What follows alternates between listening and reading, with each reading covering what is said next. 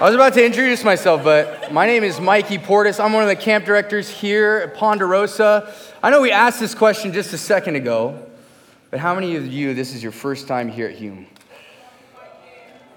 Awesome, awesome. We're glad that you guys are here. Come on. And with that first time, it's the first time in Ponderosa Chapel. How many of you guys, we just saw the opener, how many of you guys have no idea what you just witnessed and you're trying to figure it out? Right? We're on a boat. There's a bunch of sailors up here. We're singing songs, and then a bunch of people dressed in trash are just coming up on the stage. And they're singing about the tide, the tide. And so we're going to be going through the book of Daniel this week, and we're really, really excited about that. And I know some of you guys probably growing up in the church are maybe familiar with the book of Daniel. Um, and so you guys see the Veggie Tales. Come on. Veggie Tales, the chocolate bunny, all of it. We love it. Well, we're going to be going through the book of Daniel, and so what you guys just saw is kind of a representation of what we're going to be doing for the next few days. And so the opener basically just starts out camp. And so what you guys saw is going to start out, we're going to have six different films. Each and every night, you guys are going to see them. And each of those films is going to kind of tell the narrative and the story of Daniel. And so basically, the Omnians, the sailors that were on this boat at the very, very beginning of the opener, they represent the nation of Israel. And if you're familiar with the, the story of Daniel, you know that the nation of Israel was taken into Babylonian captivity. And I want you to notice the reason why that the people on this boat ended up getting taken captive was because they tried to go their own way. Judith she represents the nation of Israel, the one with the dark hair that was steering the ship. And she tried to go her own way. And the reason why Israel was in this predicament in the first place is because though God continually gave them chance after chance after chance, and we'll learn about this more tomorrow, but chance after chance to follow him, to obey them, to obey him, they continually just went their own way. And so, that's kind of what you saw. And then the trashers that were coming from the back and they were coming up to the front, those represent the Babylonians. And if you know the story of Daniel, the Babylonians were a pagan culture. And the trashers that they represent, they worship something you call the tide. They call it the tide. The tide brings them everything they want, everything that they could ever need, all the trash that they want. They dress in trash, they make trash statues, they eat the trash, it's everywhere. And so, throughout the next couple of days, you guys will see that story unfold. In the videos, you'll see Darlene and Sherman and Judith be presented with the opportunity to kind of either assimilate, to actually give in to the temptation and the people that surround them and the culture that surrounds them, or they'll have the opportunity to stand firm. But why are we going through the book of Daniel? What's the significance of Daniel. Maybe you guys are here for the first time, and again, you have no idea what's going on. We're yelling at you. You're like, I don't know why I'm here. But the truth is, is that we believe that you're here for a reason. And the reason Hume Lake exists is we open up God's word, we ask that the Lord would speak through whoever's on this stage, and that you guys, as a result, would come to know that God more and more, and that you would give your life to Him this week. And so, as we go through the book of Daniel, I want to encourage you. Maybe you're tempted to just kind of dismiss every single thing that's set up on the stage. Chris Hilkin is our speaker this week. I'm super, super excited for him to be here. But maybe, maybe you're tempted to just dismiss everything. You're already come into this place ready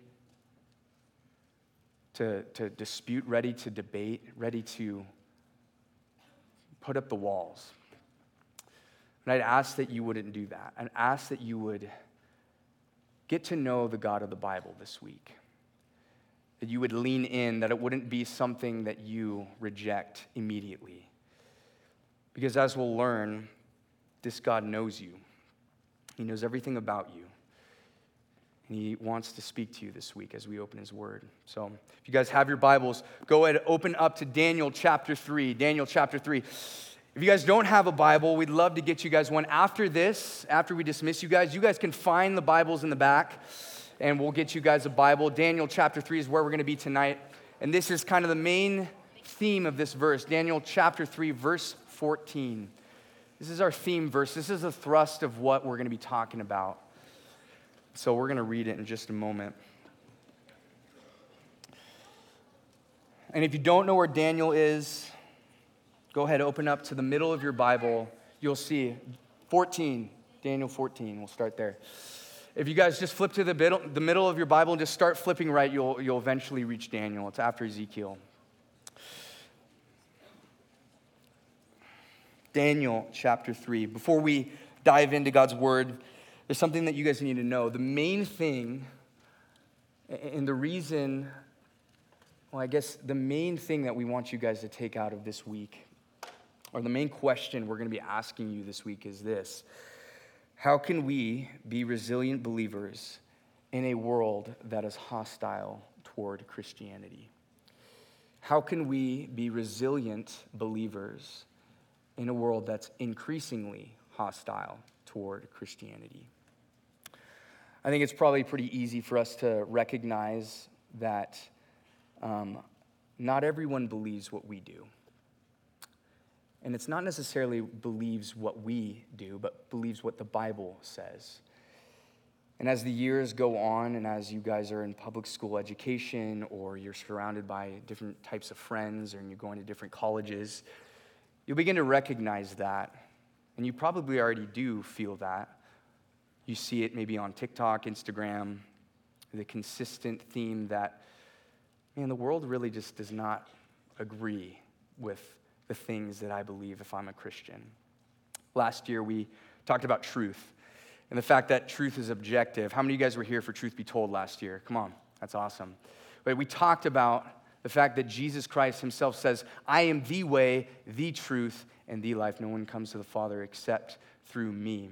And I remember having conversations with students, many students, and, I, and there was two in particular I remember talking to, in which they understood the truth. I, Mikey, I understand what the Bible says, and I understand that Jesus Christ claims to be the truth, and I believe that. I believe that He is the way, the truth, and the life. But the moment I go down the hill, it feels like it's impossible to actually live for Him. There's an ocean of temptation around me. I don't know how to actually live for the Lord. I don't know actually how to share my faith. I don't really know what to do with this addiction that I have. I don't know what to do when my friends are tempting me and pulling me in all these different directions. I don't know what to do when there's such a pressure for success and to go to a good college and after college get, you know, a good job and then that's it. There's all this pressure, societal pressure waiting for you at home. But not only that, the average American teenager spends seven hours a day on their phone.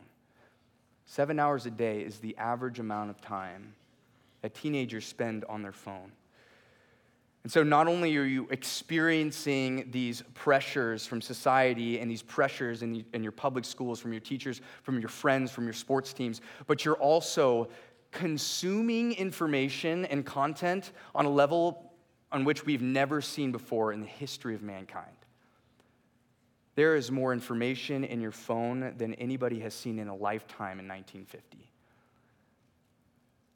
And so you have to ask yourself this question. You're surrounded by a culture that's not only hostile towards Christianity, but is pushing it in your face.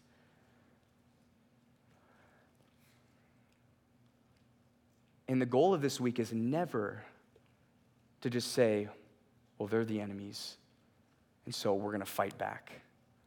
No, as you see, and as we read in Daniel, we see actually somebody who was resolved and believed what he believed beyond the shadow of a doubt, and he was able to stand by his convictions. And despite the world around him changing, he knew he didn't control the things around him. He knew that God was in control. Despite everything around him changing, he knew one thing that his God was on the throne that he was seated high and he lifted up,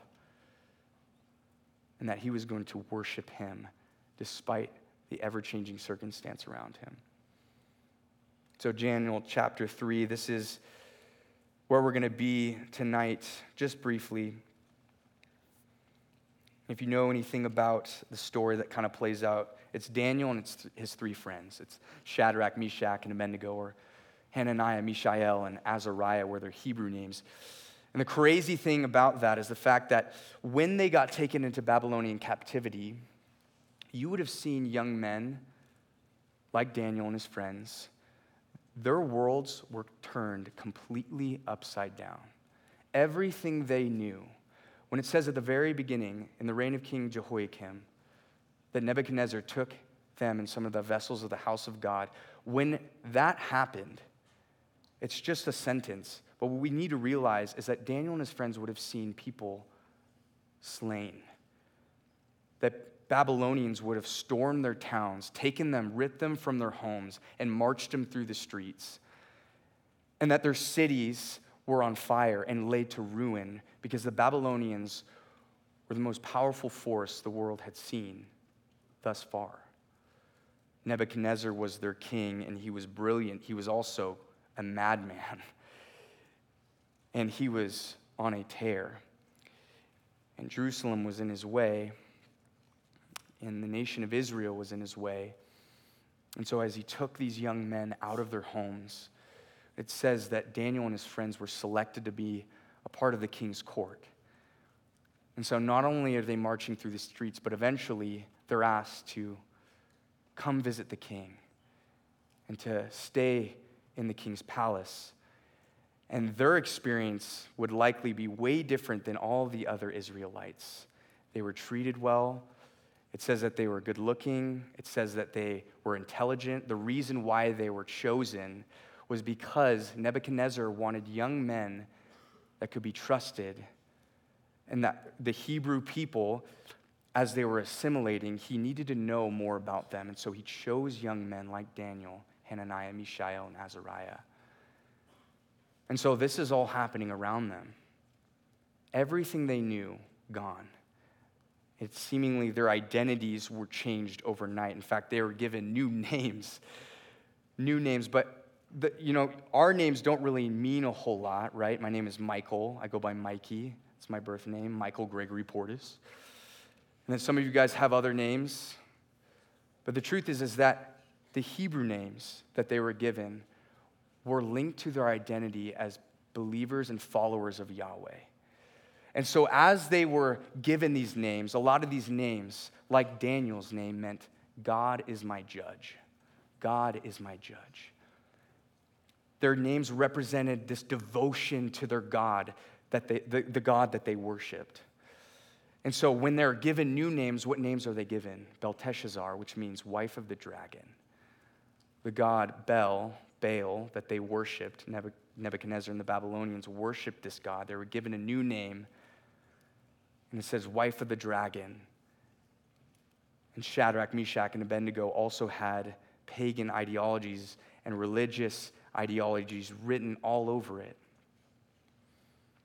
And so all this is happening. You might think that they thought that their entire identity was changed that they didn't know what to do. But Daniel and his friends, despite all that was going on around them, knew that the God they served had not left them alone. So if you're in Daniel chapter 3, verse 14, here's what it says.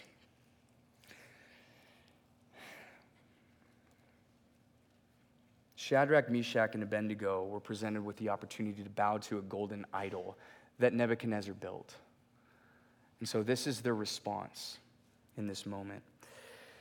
Nebuchadnezzar answered and said to them, Is it true, O Shadrach, Meshach, and Abednego, that you do not serve my gods or worship the golden image that I have set up? Now, if you are ready, when you hear the sound of the horn, pipe, lyre, trigon, harp, bagpipe, and every kind of music, to fall down and worship the image I have made, well and good. But if you do not worship, you shall immediately be cast into a burning fiery furnace. And who is the God who will deliver you out of my hands? Shadrach, Meshach, and Abednego answered and said to the king, O Nebuchadnezzar, we have no need to answer you in this matter.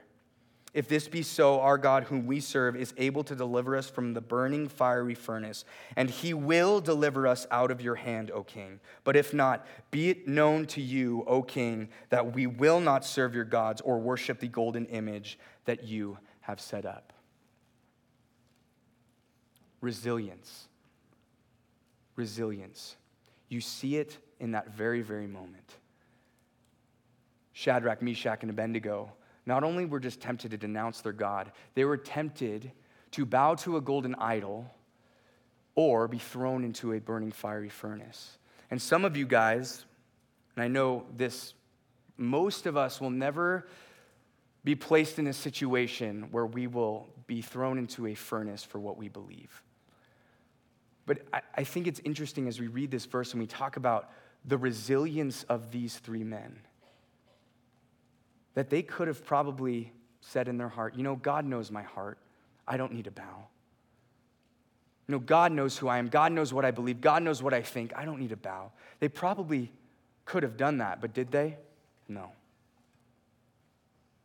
They recognized that if they bowed, they would be compromising on what they believed. They would be bowing to an idol. And so I love that in the second verse when Shadrach, Meshach, and Abednego answered and said, O Nebuchadnezzar, we have no need to answer you in this matter. They're saying, We can't. They've already made up their minds. Resilience, resilience. Resilience in the dictionary is defined as this being able to withstand or recover quickly from difficult conditions. Difficult conditions. How many of you guys are Dodger fans out there? Dodger fans? Brandon Kruger, Dodger fan? Come on. Hey, when we talk about resilience, regular season, resilience. Postseason, not resilience, okay? We recognize that. How many of you guys are gonna win Kajabi? Okay, you're gonna need resilience in order to do that. Okay, you're gonna need to bounce back from difficult situations. How many of you guys think that the person that just rose their hand are all talk? Yeah, they are. Come on. Resilience. How many of you guys are Giants fans? Hey, I'm really, really listen, I'm really glad that you guys are here. We're going to be praying for you guys all week long. Here's the deal. Here's the deal. When we were coming up with this message, and when we were coming up with this message that we want to share with you all week long, we're asking the question how can we be resilient in a hostile culture? We kind of got together and we're talking about resilience, this idea. And the reason that we were talking about resilience is because we, re- we read this article produced by Barna Research. And Barna Research is a group that studies Christians. There's more important, I guess, things on that. But Barna Research, and they came up with an article. And essentially, this article was titled Exiles. And was basically talking about the fact that 65 to 75% of young students that are in high school, by the time they enter college, they stop attending church. And then quickly after that, they denounce their faith, and then they end up living completely different lives they did when they were part of their youth groups or part of their churches. And so many of those people that have come up maybe to camps like this, that maybe stood up in this chapel, if you're familiar with kind of how things happen, and they go down the hill and maybe they're part of their youth groups, and then by the time they hit college, they never really understood what the Bible actually said, and they start getting questioned by maybe some of their professors or maybe some of their friends that are around them. And so the question that this article was trying to answer was not what went wrong with these students that ended up leaving the church. The question that this article is trying to answer is what was the common denominator between those that, stand, that stood firm? The remnant, as, as what they would call it, those that remained. So, what was the common denominator between all of them?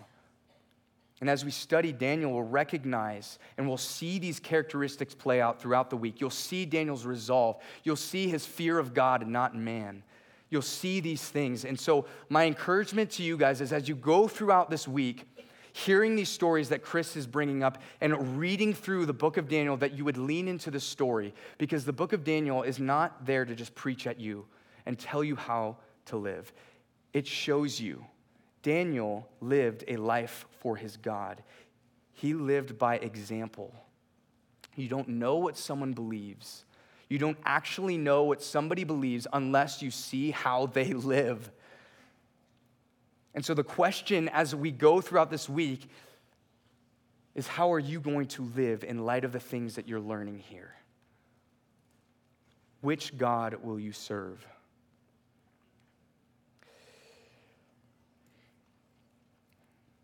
There are four things, characteristics that I believe resilient believers have that, ta- that were talked about in this article, but I believe as I read the book of Daniel and I see Daniel's character, there are four characteristics I think are crucial for us to understand if we are going to stand firm in today's culture.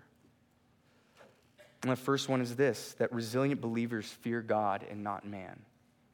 So you have your notepads, you guys can write that down. Resilient believers fear God and not man. What is the fear of the Lord? This is something growing up, I used to think that God, when I, when I read about the fear of the Lord in the Bible or was taught about it, I used to think that God was like chasing me down and I had to run away or something. But as I learned more and more, the fear of the Lord is an awe and reverence for Him.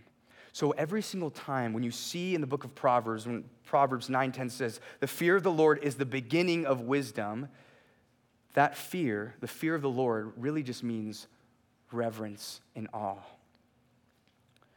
And so the truth is, is that Daniel, it's not that he was scared of God, that he was going to be struck down if he didn't do what God asked him to do.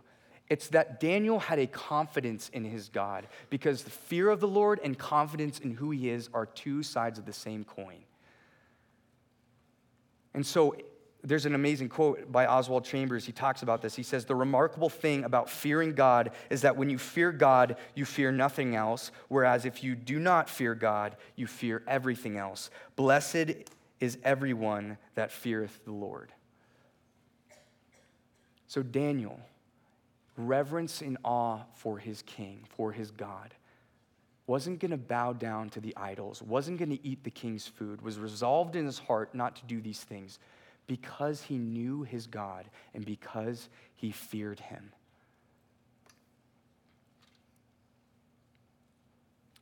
And I feel like a lot of this gets lost in today's cultural Christianity.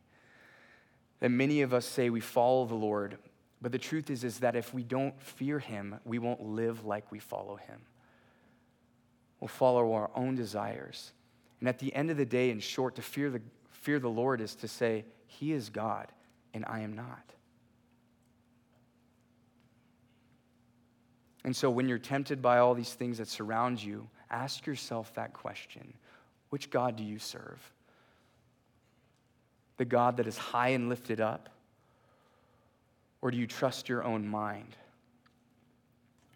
It's an important question to ask. The truth is, is that I, I think that many times we think, again, that the fear of the Lord sometimes is just like a mutual respect. God, you're pretty awesome. I'm a pretty cool guy. Bet, you know, agree to disagree. A mutual respect. But that's not what we read in Scripture.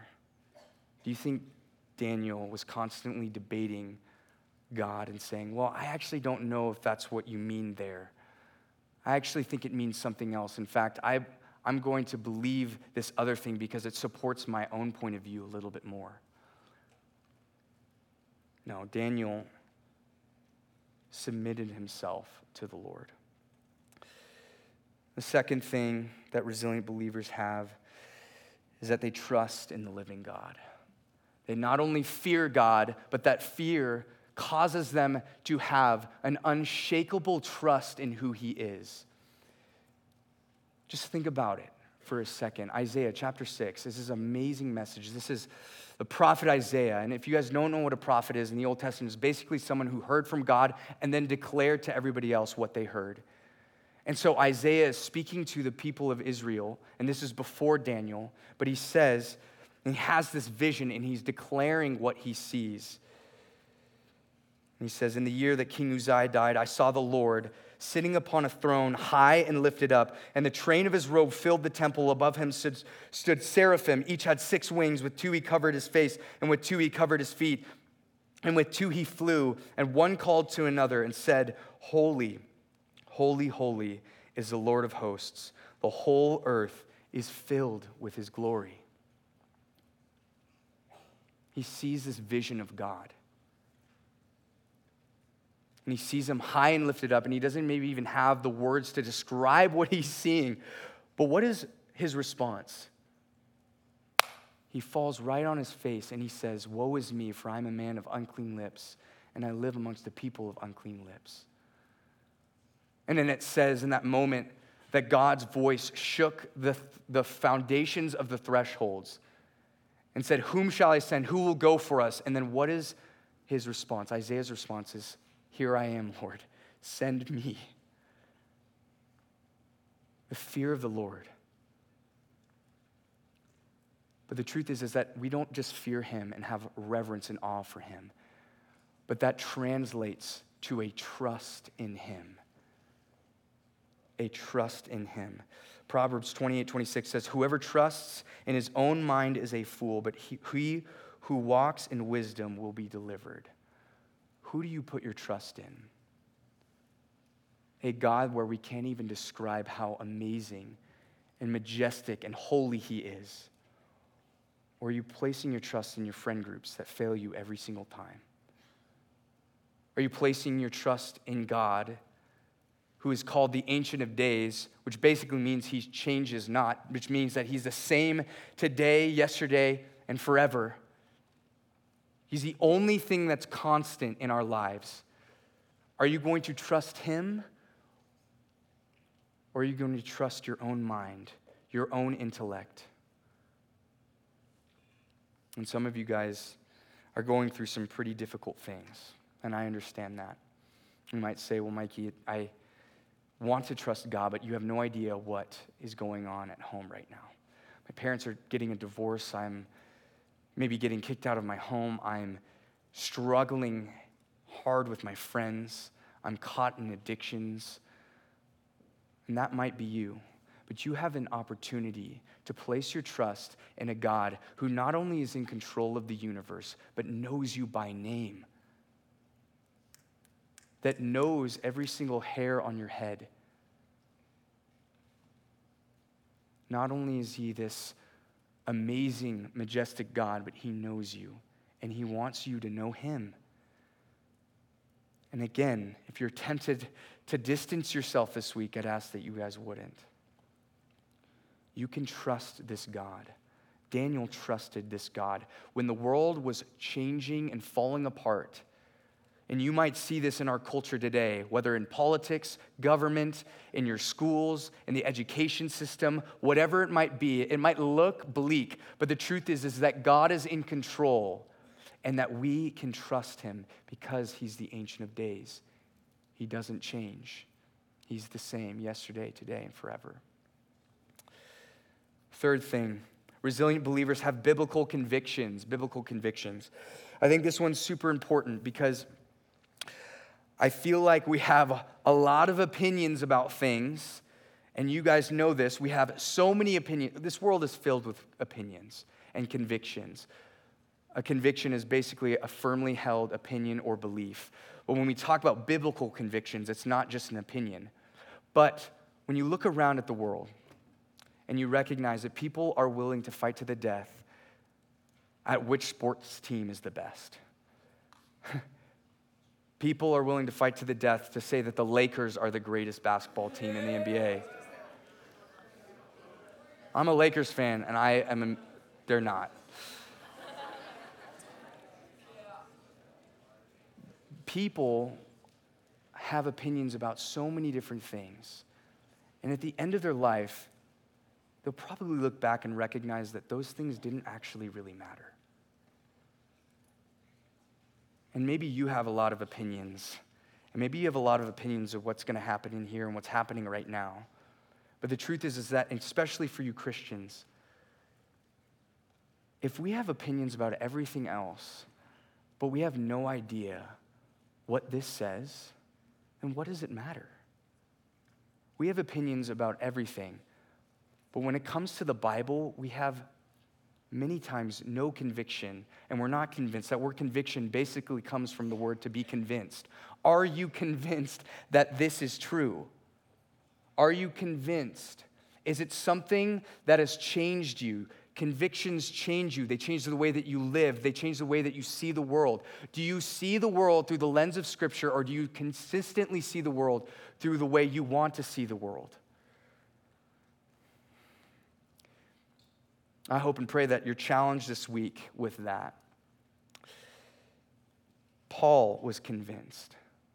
Paul was an apostle. He was the person that basically spread Christianity after Jesus has rose from the dead and ascended into heaven. Paul was tasked with spreading Christianity throughout Europe and even into Asia. And Paul is an incredible story. He was transformed by God himself. And he says, Paul, Paul is writing to the Romans, and he says, For I am convinced that neither death nor life, nor angels, nor rulers, nor things present, nor things to come, nor powers, nor height, nor depth, nor anything else in all creation will be able to separate us from the love of God in Christ Jesus. Paul had conviction, he believed what he said. I am convinced. I am convinced. Are you convinced? Daniel was convinced. You want to know why? because he was quick to run to the Lord in times of crisis. He didn't run to the Babylonians. He didn't run to Nebuchadnezzar. He didn't run even to his friends. He gathered his friends and he says, Guys, we need to pray. And you'll see that play out throughout the rest of the week. Resilient believers have convictions.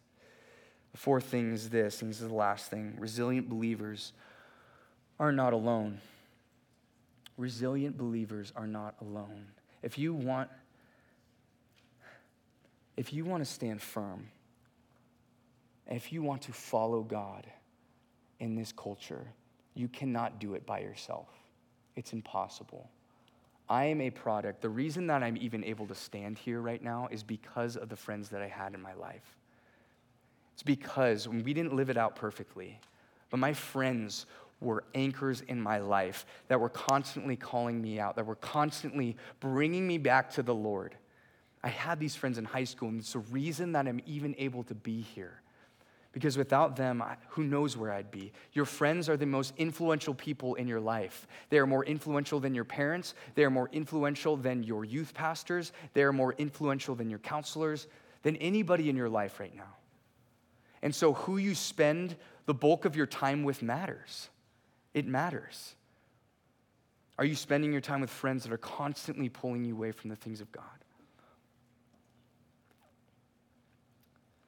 Maybe this week you have the opportunity to come into this place and again, to receive what's being taught up here. But maybe your friends are going to be constantly tempting you and causing you to mess around. And just basically here to mess around, to have fun. But the moment they get in here, they want you to disconnect. They don't really want you to hear the messages, they want to distract you. And maybe they don't want to do that, but that's just what happens. Let's make this week a week we're able to cast aside distraction. And as friends, as people, as groups, you can challenge each other in your cabin times. You can challenge each other as you're out about during free time to live more like Daniel did. And the prayer and hope is that as you guys head home on Saturday, that you and your friends would be resolved on living for Him. Resolved. That your mind would be made up before you head down the hill. That you would already know things that you're going to be tempted by by the time Saturday comes around, by the time Sunday comes around, and you know what your answer is going to be when those things present themselves. You know what you're going to delete off your phone. You know what you're going to break off, whatever relationship, friend or boyfriend, girlfriend, whatever that might be, you know in your heart that God is calling you to do something. So you have that opportunity this week to lean in with your friends. Shadrach, Meshach, and Abednego, there were three of them. And I always think, what would happen if one of them didn't bow? Or if one of them did bow? What would happen? There is power in the fact, I believe, as we read it in Scripture, that all three of them did not bow.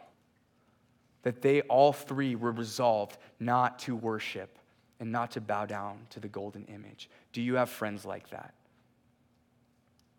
You're going home to your churches on Saturday. I know it's already Sunday night. I'm already talking about Saturday.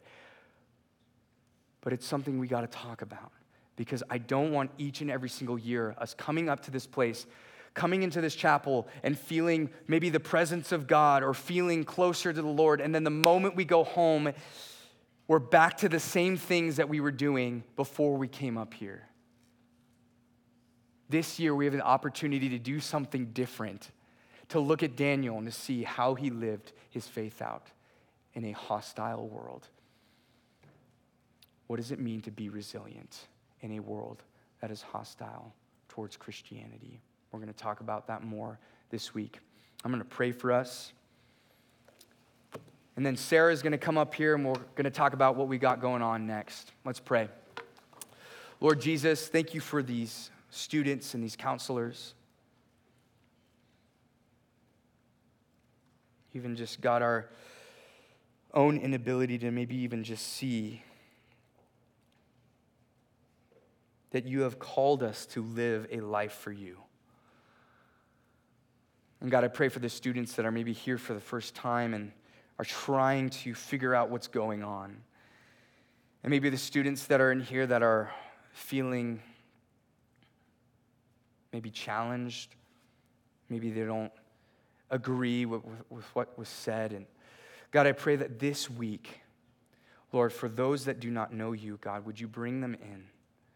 Would you soften their hearts and their minds? And God, would you teach them from your word? And would your Holy Spirit do a work in their life?